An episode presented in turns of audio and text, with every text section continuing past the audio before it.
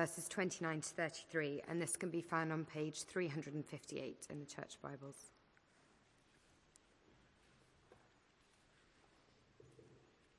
In the 38th year of Asa, king of Judah, Ahab, son of Omri, became king of Israel, and he reigned in Samaria over Israel for 22 years.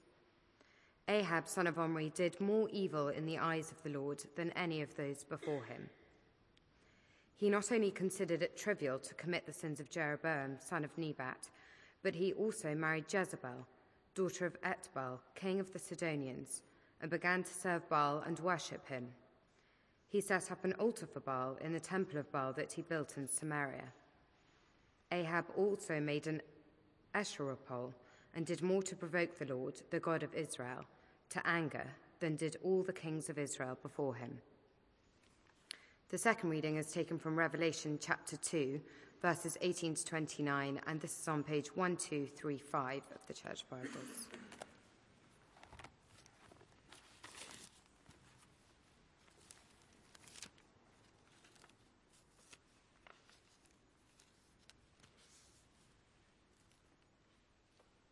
To the angel of the church in Thyatira, write These are the words of the Son of God whose eyes are like blazing fire, and whose feet are like burnished bronze.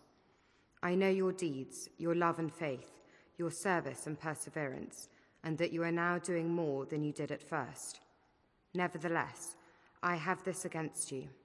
You tolerate that woman Jezebel, who calls herself a prophetess.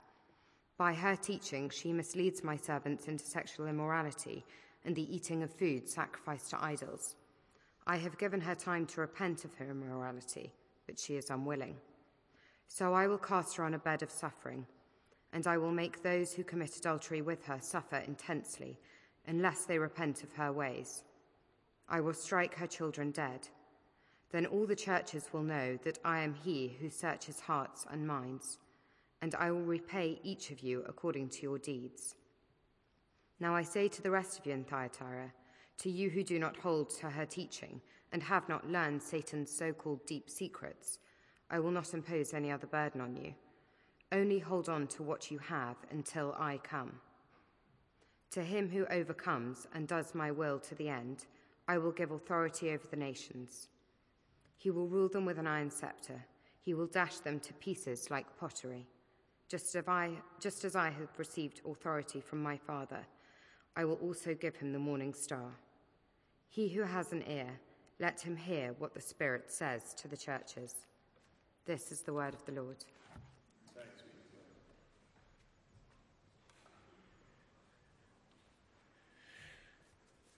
Heavenly Father, we pray that we would indeed hear what your Spirit is saying to the churches and to us today. For Jesus' sake. Amen. Well, one of my favorite movies of all time is uh, The Good, the Bad, and the Ugly. It's a Western. Uh, it was made nearly 50 years ago, and uh, the star of the film is Clint Eastwood. I remember the first time I watched it coming out of the cinema and walking down the street like Clint until a friend pointed it out to me and I felt a complete idiot. But uh, Clint was very clearly good. Um, and uh, it was also very clear who was bad. That's a guy called Angel Eyes. He was a very nasty piece of work. And the ugly uh, was a character called Tuco, who was. The good, the bad, and the ugly um, is usually on most lists of top 10 films of all time. And what it does is draw a very clear distinction between right and wrong. And you'll be glad to know right prevails. The goodies are good, that's Clint. The baddies are bad. That's pretty much everyone else. And against all the odds, Clint emerges victorious. The distinction between right and wrong is very clear, and that's why we love that kind of genre. The trouble is, real life is not really like that, is it? Individuals are not wholly good or unadulteratedly bad. We're a mixture of the two. Organizations are not altogether good or altogether bad. Political parties, churches, you and me, we're all a bit of a mixture. There's never going to be such a thing as the perfect Christian in this world. As Ben was reminding us from Romans 7, Paul says, What I want to do, I do not do, and what I hate, that's what I do. All Christians are a mix of good, bad, and ugly. And of course, there's no such thing as a perfect church. I'm sure you've heard that advice. If you're moving out of London looking for a church, the advice goes like this If you're looking for the perfect church and find it, please don't join it because you'll only spoil it. And of course, you won't find the perfect church either. All churches are a mix of good, bad, and ugly. And the church at Thyatira was no exception. Now, we're working our way through the letters to the seven churches in, in Revelation. And just to refresh your memory, Thyatira is in the middle of uh, modern day Turkey. And uh, we've looked already at the letters to uh, Ephesus, Smyrna, and Pergamum. And uh, it's as if Jesus is kind of has, has this kind of circle of churches in his mind as, uh, as, we, as we now look at the, uh, the church at Thyatira. Page 1235, if you'd like to follow where we're going. But just before we look at this particular letter, it's worth just reminding ourselves that the book of Revelation is not just written to individual churches, and it's not just written to the church in the first century either. It's written for every church in every generation.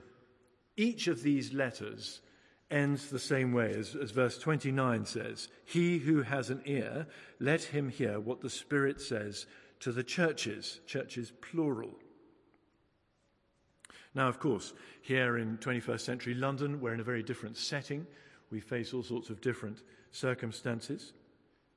But the Holy Spirit gives us all this message because we actually face many of the same issues. And He gives us the very same tools to, fake, to, de- to deal with them. Now, Thyatira was a prosperous commercial town. It was known for its trade guilds, rather like a modern day livery company. So they had guilds for bakers, bronze workers, cobblers, potters, and dyers. Interestingly, the first time we read about Thyatira in the New Testament is actually in Acts chapter 16. The very first convert in Europe is a woman called Lydia, and she's at Philippi when Paul goes to Philippi. And Lydia was a dealer in purple cloth from Thyatira. She probably belonged to one of these livery companies, trade guilds. And Thyatira was a city of many religions. As you could see on the map, it's kind of uh, people will pass through on their way from Europe to Asia. And uh, there was a clear move towards syncretism, that is, trying to merge all religions into one, in an attempt to create civic harmony and indeed to prevent extremism. That was the, one of the great ideas of the Roman Empire. That's why they wanted everyone to bow down to the emperor. It's very easy to see parallels with 21st century London there. Now, there was a lot going on at this church some good, some bad, and some ugly. And let's start by looking with the good. This is how Jesus starts. And I love the way Jesus starts almost all these letters on a very positive note, picking up on the good things that are going on in these churches. And here at Thyatira, chapter 2, verse 19, Jesus says, I know your deeds, your love and faith, your service and perseverance, and that you're now doing more than you did at first. Now, this doesn't it sound like a, a super church? Wouldn't you love to be part of this church with its five wonderful hallmarks? First, love. Love for God, which is no doubt seen in love for his people. Because as John says, whoever loves God must love his brother and sister. And faith. Faith will be seen in the trust people place in God, perhaps especially in difficult times.